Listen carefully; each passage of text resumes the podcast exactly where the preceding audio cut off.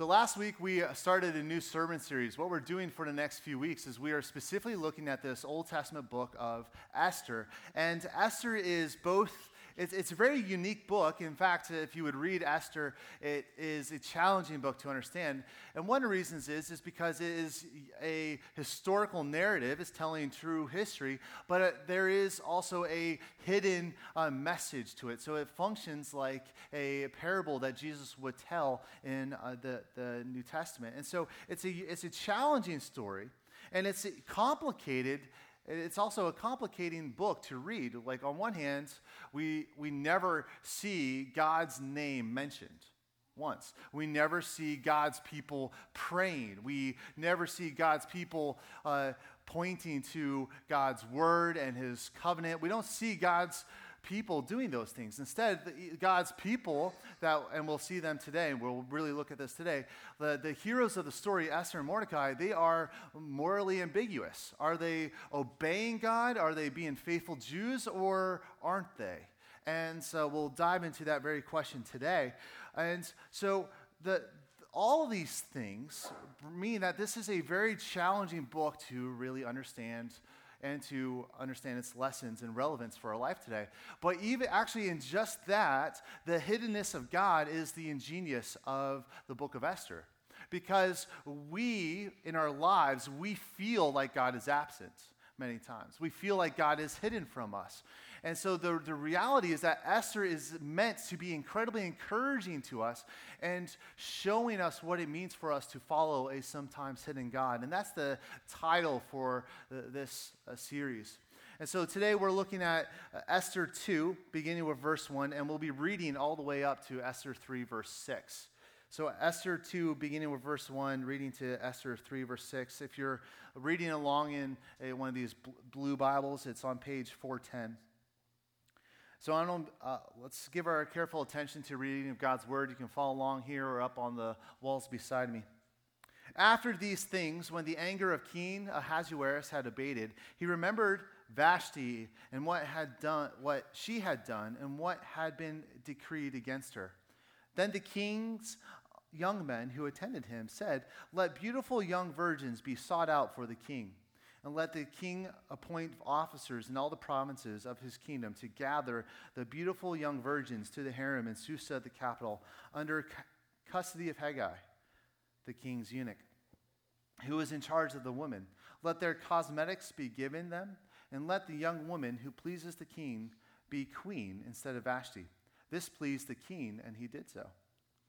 Now there was a Jew in Susa, the citadel, whose name was Mordecai, the, the son of Jair son of Shimei, son of Kish, a Benjamite, who had been carried away from Jerusalem among the captives carried away with Jeconiah, king of Judah, whom Nebuchadnezzar, king of Ju- Babylon, had carried away.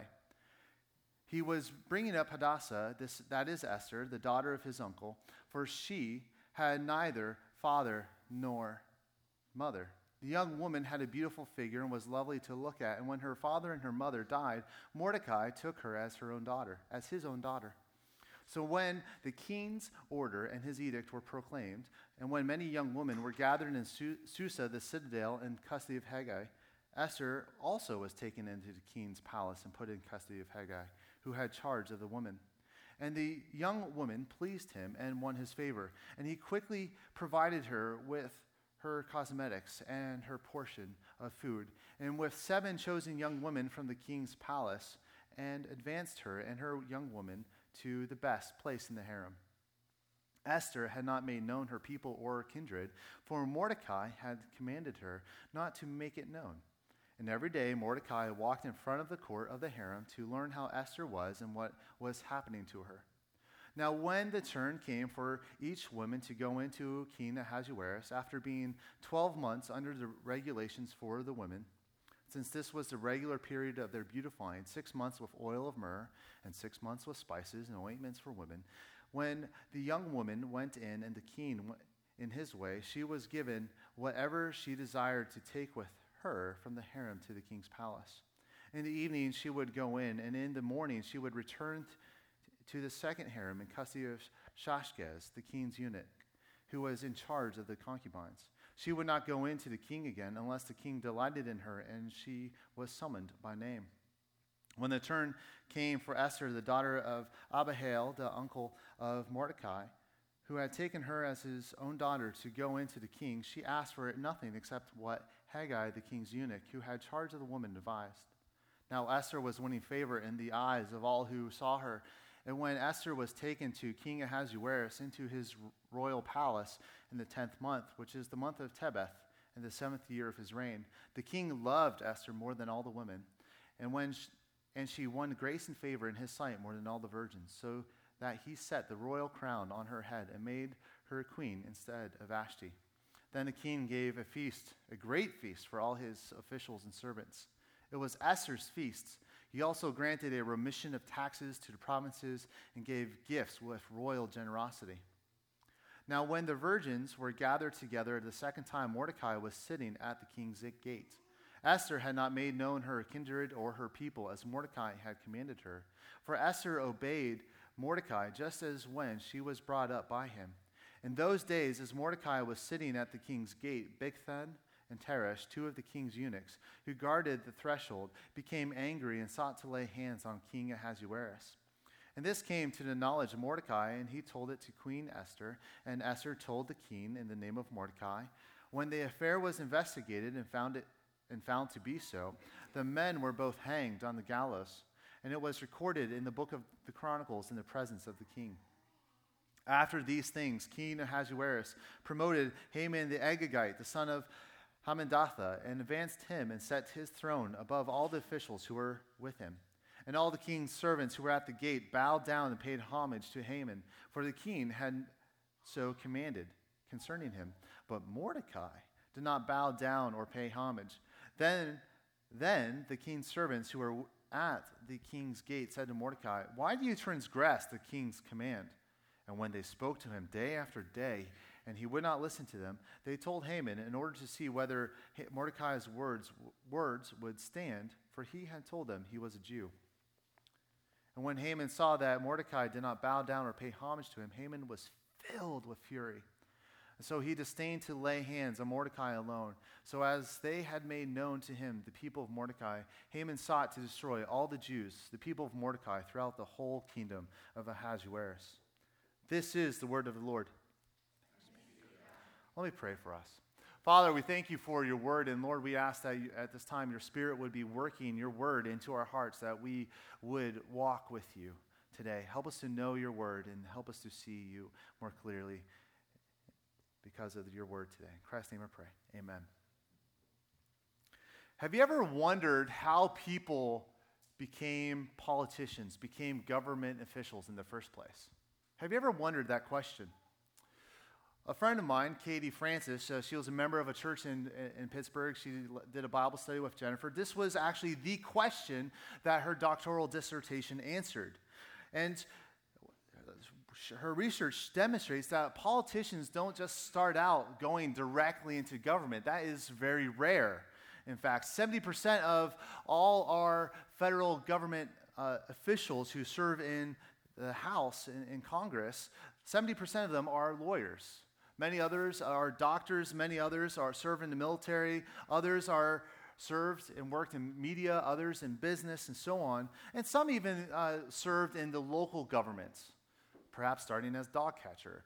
And others would serve in the state government, and then they would move on up to the federal government. That's actually what we expect. There is a, a ladder to climb if you are a politician, a, a civil uh, servant.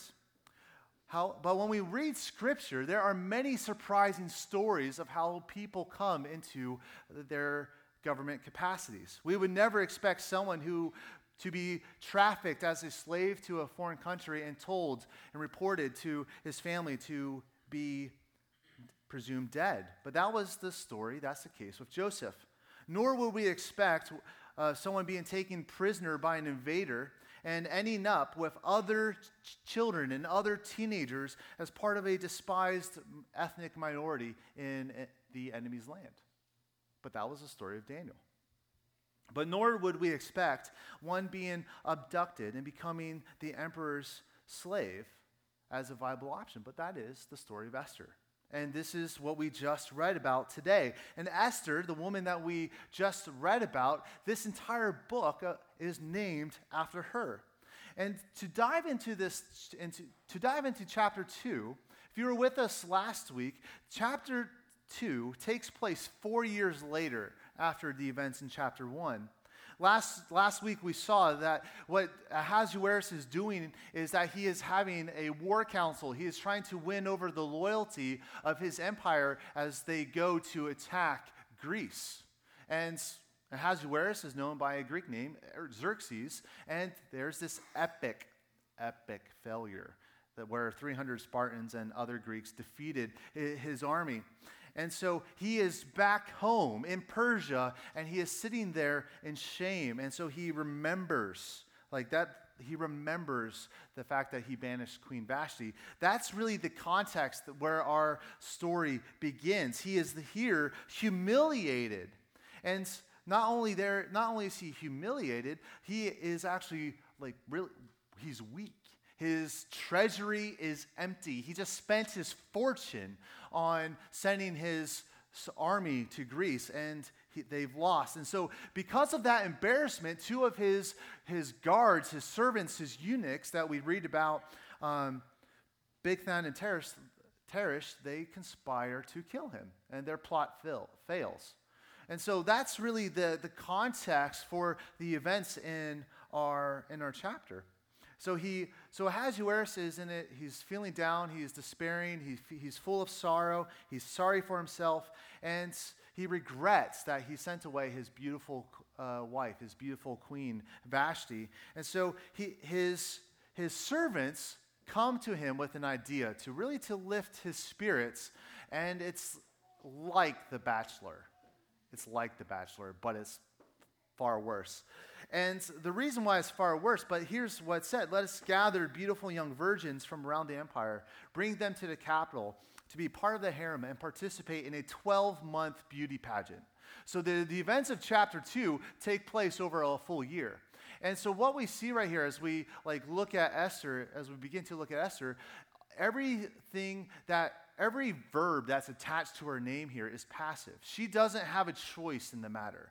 She, like, and as I said last week, the events of Esther 1 set the stage for us to understand Esther.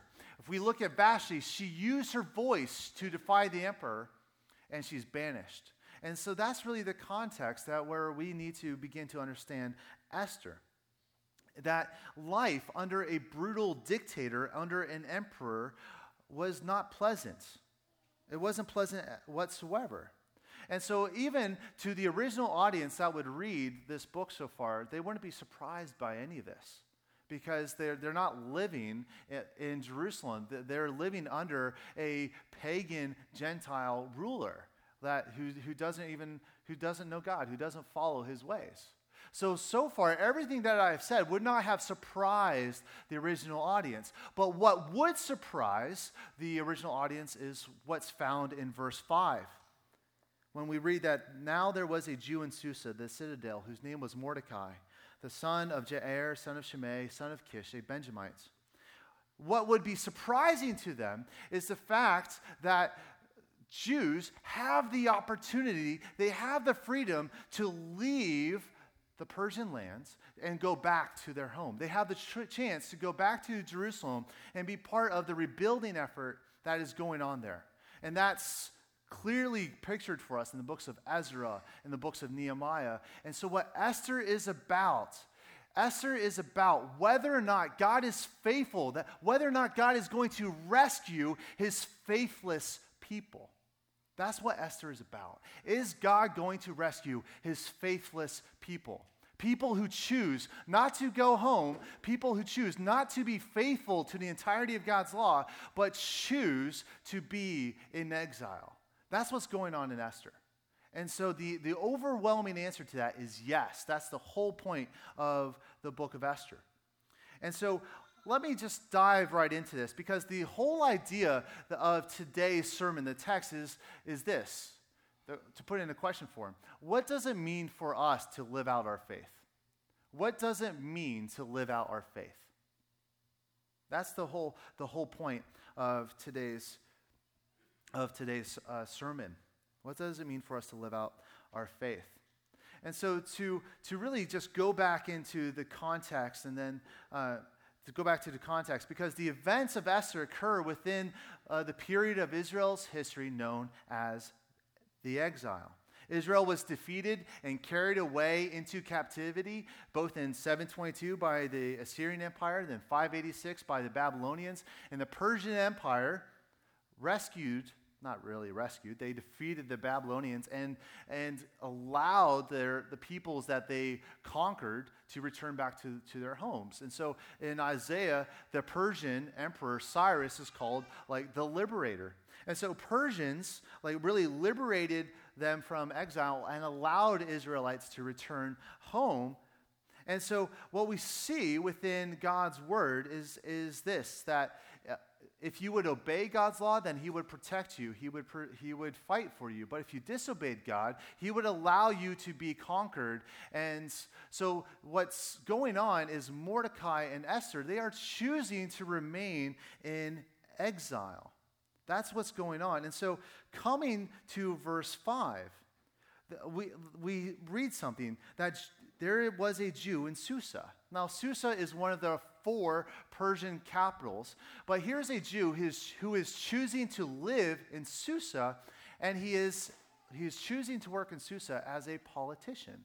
He is co- cooperating, he is collaborating with the Persian authorities and the Persian Empire and he is choosing to, to remain in exile. And then uh, when uh, the whole tension of the chapter sets off, when the, there's this, when the, the bachelor, uh, I want to say, actually, let's not call it the bachelor. Let's call it the Persian dictator. Um, like when he starts, and, and when that's announced, this is what Mordecai says to his, his adopted uh, daughter, Esther. He says to her, Do not make your your ethnicity, your, your ethnicity, your heritage known uh, to them. So here's Mordecai who is actually telling his adopted daughter to remain hidden. Now, I said this last week, but when it comes to the Hebrew and how uh, Hebrews tell stories, names mean everything. And Esther is full of irony in their names. Like, for example, uh, King Ahasuerus sounds like the Hebrew word headache. Like, so we were basically saying King Headache. Oh, that's supposed to be funny. And, and Esther, that's not even her, her birth name. Her birth name is Hadassah. But, and we, that's mentioned, I believe, twice. But we don't, she goes by her name Esther, and Esther is, is her name, her Persian name, and she's named after the Persian goddess Ishtar, the goddess of sex and war. That's her, her name. But in, per, eh, but in Hebrew, Esther sounds like hidden. And so the author wants us to see that Esther is, is hiding things, she is being hidden. But then, even looking at Mordecai, we don't know what his Hebrew name is. Uh, we know that he's, he has a great uh, uh, heritage, and we'll look at that next week. But he's, his name is Mordecai. He's named after the Babylonian god Marduk, who is the equivalent of Zeus, like the chief god of the, of the, of the ancient pantheon. And so, so we come to these the, the heroes of the story, and they, like, already we are meant to be asking questions. Are they faithful Israelites? Are they hiding their faith? And we go on to see that the answer is that yes, they are hiding their faith quite clearly. Like Mar- uh, Mordecai says, don't tell anyone you're a Jew. But there's other dynamics that are going on here.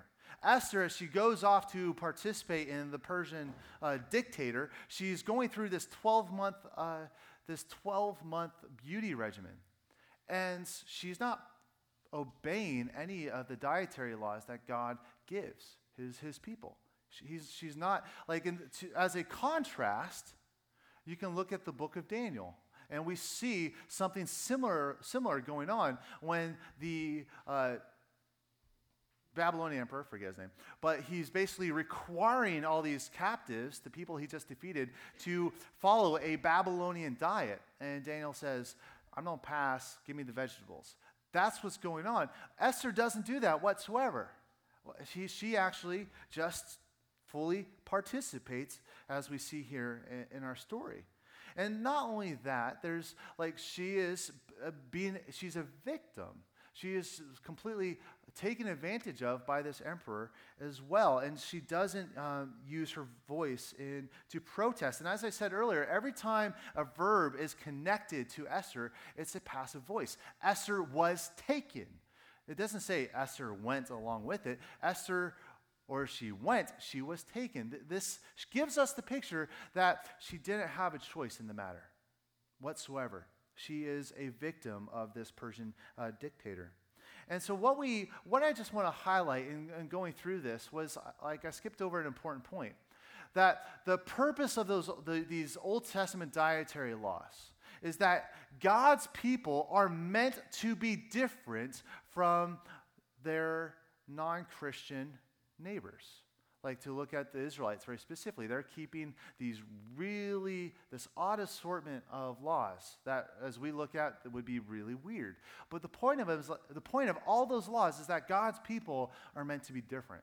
The, the word that Scripture uses is holy, that God's people are meant to be set apart and holy. And that, c- continues today that we hear Jesus saying in, in Matthew 5 that uh, the church, that God's people are a city on a hill. The church is, God's people are meant to be seen and meant to be noticed, that the church is salt.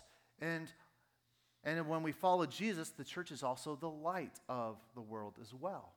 And so God's people are set apart and they are and God's people are meant to be noticed by the distinctiveness of our life. And so what we see with Mordecai and Esther is they are not doing that whatsoever. And so, just like I want to lean more into Esther here, because, like I said last week, the events of Esther 1 with Queen Vashti, Vashti really set the stage for us to understand Esther. Because we, we see Vashti saying uh, the word no to the emperor, and he's like completely paralyzed. But he, he banishes her. She is sent into exile. She falls out of favor, and she's kicked on out. And so, the, the the clear lesson is that if you defy the emperor, you're going to be dismissed. If you say no, you're going to be rejected. And at this point, commentators, uh, ver- some very conser- conservative commentators to very progressive feminist commentators, who they, they themselves would define them that way, they don't like Esther. They, together, uh, conservative to feminists, they criticize Esther. For example, conservatives look at Esther and criticize her for not speaking out, for not being faithful. And then on the other hand, feminists praise Vashti while and throw Esther under the, bu- the bus because she doesn't use her voice and she lets herself being used by the patriarchal Persian Empire. But these critics fail to, to truly understand that Esther only has five options at this point. Like she, she doesn't have like she doesn't have a choice in this. There's there's five things that really could happen to her. And they are that the first thing is that she is a concubine, that she's, she'll never be visited by the king. She's doomed to a life of loneliness. And so singleness is being forced upon her. And if any if she has any children due to this one night stand, she's never going to see them. Like they're the, the king's kids, they're not her kids. The second thing that could happen, again, is that she is a concubine, but she is regularly visited by the king at his leisure, at his choice. She has no voice, she, no say. She is a victim to his desires. And again, if she has any children, they're not her kids, they're the king's kids. Um, and she would not be able to be a mother whatsoever. And so the third thing is that she would become his wife, just one of many. The fourth thing is that she would become his favored wife, ultimately being crowned queen. And her children would become the heirs, uh, would, be, would receive the inheritance and potentially be the next, uh, the next emperor. And, but as we saw last week with Queen Vashti, that only lasted um, as long as the, the king actually liked her. And, and, so then the fifth thing is that she would be banished or worse, even be, be killed. Like these are, these are the only options to Esther at this time. And so, when, as we look at, the, at Esther now, here's the thing that we need to notice the Bible is very honest about the successes and failures of God's people. Esther does not gain power or influence by her obedience, unlike Joseph in, in the book of Genesis. Esther gains power and influence through her silence. And so the authors of, of Scripture, with a couple of, of exceptions, with, so there are exceptions to what I'm about to say, but the author of Scripture, well, I'll put it this way the author of Esther do not intend to, to do not intend for us to put Esther up on a pedestal to be our hero, to be our moral example to be followed. Because Esther is not meant to be a book, oh, look at her, she's someone to behold and admire. Like the author, uh, quite differently, intends for you to ask these same questions about your life Am I being faithful? Am, or am I being faithless? That, these are the questions that Esther, this book, is meant for you to address. Are you living out your faith or are you hiding your faith? When, when you have, when circumstances are be, beyond your control, how do you live? When life is challenging, what do you do? These are the questions the author wants you to figure out as well. In Jesus' own words, Christians face the call to be in the world, but not of the world. And Mordecai, at best, probably shaped his life around a similar command where the prophet Jeremiah tells his people, tells the Israelites to seek the peace of the city. So at best, Mordecai is seeking to be a vehicle of blessing and, and to the Persian Empire by participating in political service. That's at best. But when we take a step back and look at Mordecai and look at Esther, we see quite clearly they hide their faith. They hide the fact that they, they are Jews. But and we don't know why they, they hide their faith. We don't know why they hide their identity, but they just do. Perhaps it's out of fear. Perhaps they did not return to Jerusalem because of other complicating, challenging factors. Perhaps they're even uh, staying in Susa in obedience to Jeremiah's words, seek the peace of the city. We don't know why they remain in Susa. But one lesson, very clear, is that they are there. They are there in Susa, and God has reasons for them to be in Susa. God is going to use them to rescue his people, and so I'm just giving away the rest of the book. I really am. I'm giving it like God uses them, despite their faith, despite their disobedience, God uses them to rescue his people in, in incredible ways. And so, as we think about our life, as we think about our own life as followers of Jesus Christ, Jesus is very clear about our call where we are meant to be a city on a hill, a light in the world, salt of the earth. Like Christian, even. That very name, Christian, means little Christ.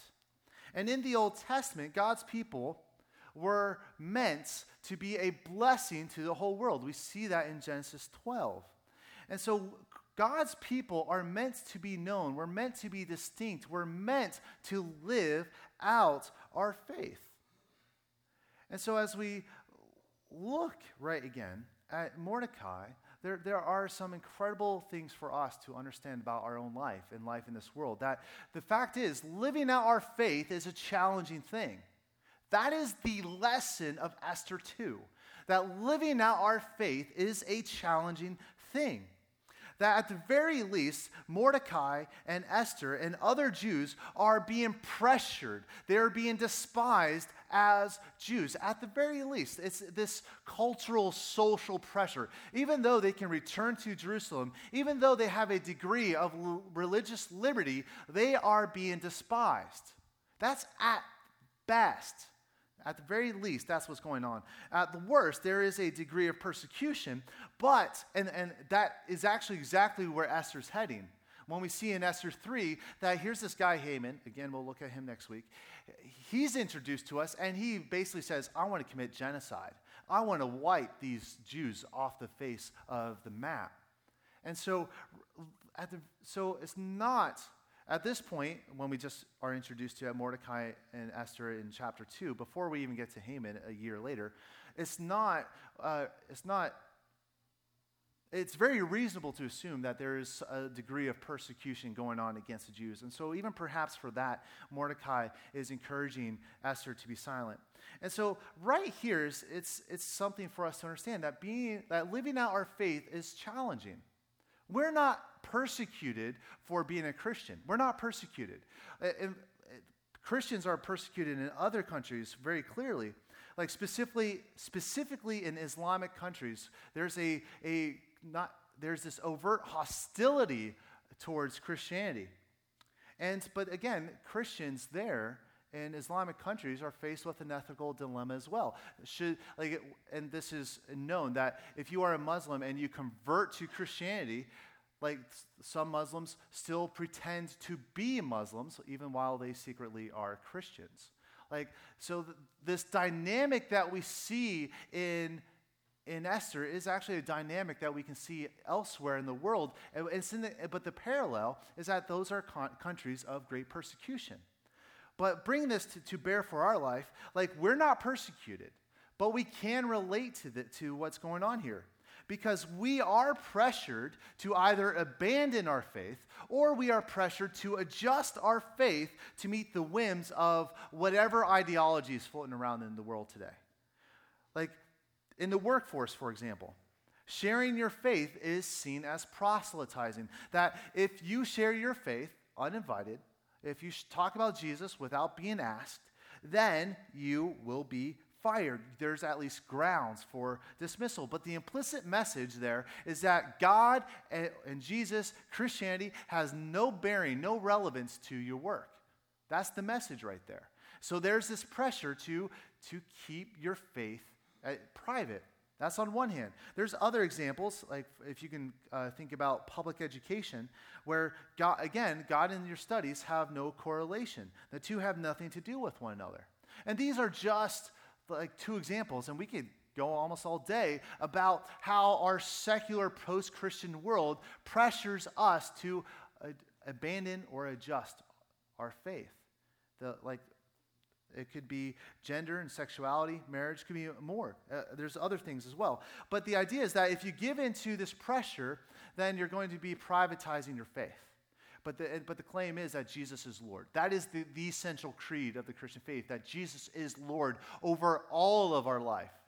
And, he, and so we need to bring our life to under, we need to bring our life under his, his lordship.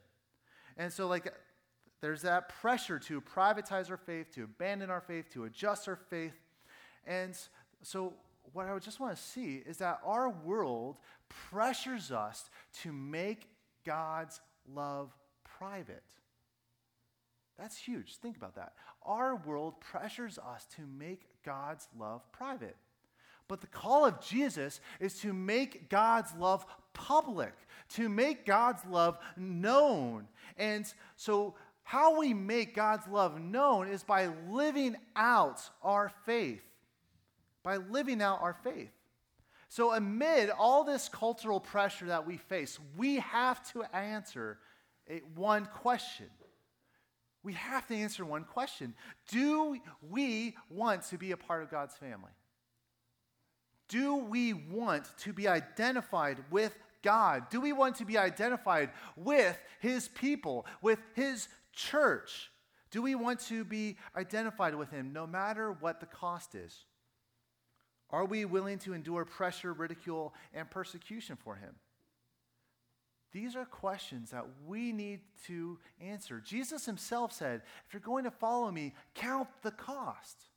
We need to count the cost. But the gospel reality is that God is willing to face ridicule and persecution for us. The gospel reality is that Jesus was mocked and reviled. The most innocent man was killed so that we can have life with God. The most innocent man in the world who has ever lived, the only innocent man who's ever lived, became guilty to rescue us, to rescue you, so that you can have life with God. He rescues us from our guilt, He rescues us from our sin, He rescues us from the penalty of our sin. And yet Jesus was mocked, he was betrayed, he was scorned, he was reviled, he was even put to death. The author of Hebrews tells us that he was he became an outcast. so that we could become children of, God. And so the gospel of truth is that when we hide, God comes looking for us. When we hide, God comes looking for us. And this is clearly seen throughout Scripture. Like, let me just go think, of, think about Genesis 3 for, for a moment, if you know that story well. But what's going on in Genesis 3 is that the, the first humans, Adam and Eve, they sinned, they disobeyed God. And they knew, they knew what they did, and, and they felt shame for the first time. They, they knew their guilt for the first time, and they hear God walking. And, and so they hear God walking, and what do they do? They hide. They hide. Even though they know God's looking for them, they, they, they hide. And, and we hear this that God says, Where are you? Now, oftentimes, when we think about that question, when we read Genesis 3, we read it with a certain tone like this Where are you? We hear it in a tone of condemnation. That's how we read it. But that's not what's going on whatsoever. It is actually meant to be heard with a tone of pursuit that God is asking, Where are you? He's calling Adam and Eve, He's calling you to come to Him out, out of hiding. And if you even just go uh, a few verses later, when God is actually having a, a, conversation with them, when Adam and Eve respond to them, when they're no longer hiding, but they're blaming one another and so forth, instead of like condemning them, even at this point, even when He's found them, instead of condemning them, what God, sa- God asks them, um, like, who told you this? Who have you been listening to? What lies have you, like, have you been told? He's, he is asking them what voices are, are speaking into their lives. And so God knows that we listen to lies. He knows that we live in a cultural moment where we are being pressured to walk away from Him, that where we are being pressured to abandon our faith, to hide. He knows all this, but He is constantly following us, not following us, He's constantly uh, pursuing us and inviting us to follow Him. He pursues us in our dis- disobedience. He pursues us in our sin, in our guilt, in our shame. And we see this most clearly in Jesus Christ. That God so loved us that he sends his son to rescue us. And that rescue involved being humiliated, it involved being rejected so that we could become children of God. And so, amid all these cultural pressures that we see going on here, Amid all the, the cultural pressures to abandon our faith, to adjust our faith, to privatize our faith, amid all those cultural pressures, we need to revisit the truth of who God is and what He has done for us. We need to remember that God is the king over all things and he is pursuing us. And so, if you're a Christian, this is the God you follow. This is the God whom you look to and say, This is my Father. He, he is your Father who's pursuing you. And he, even though you, he, like, he knows all the sin in your life. He knows everything you have done, everything you will do, and yet he still pursues you. That's the God that we have. He is the Father we have. He is pers- pursuing you. And it's our calling to make the, the same love that he pursues us with, it's our calling to make that love public. That's the calling that we have as Christians. We are called to live out our faith. And so, but if you're here today, if, you, if, if you're not a Christian, Jesus tells you to count the cost. Count the cost. He wants you to, to ask the question Is following Jesus worth it? Is following Him worth it? Is life with God worth it? Even knowing that you may be ridiculed, even though, actually, it's not even a maybe. You will be ridiculed, you will be mocked, but you may be persecuted. That, like, we're told these, this quite clearly. Jesus tells us this, that we are going to be, we're going to face all those things. If you're, if you're not a Christian, Jesus tells you himself to count the cost. And the answer, the answer, and, and seriously, ask anyone here who, who says yes, that following Jesus, that yes, they have counted the cost and that they, they follow Jesus Christ. Like, you can ask them that following God is not easy, but following God is true life, it's abundant life, it's joy, and it is freedom. That is the gospel. That is that is life with God. That and life with God is worth it. And we are meant to live that out. And we'll see in the coming weeks, like even despite our faithlessness, God will use us for great things. And that, we'll see that in next week, in the next few weeks. Let's pray.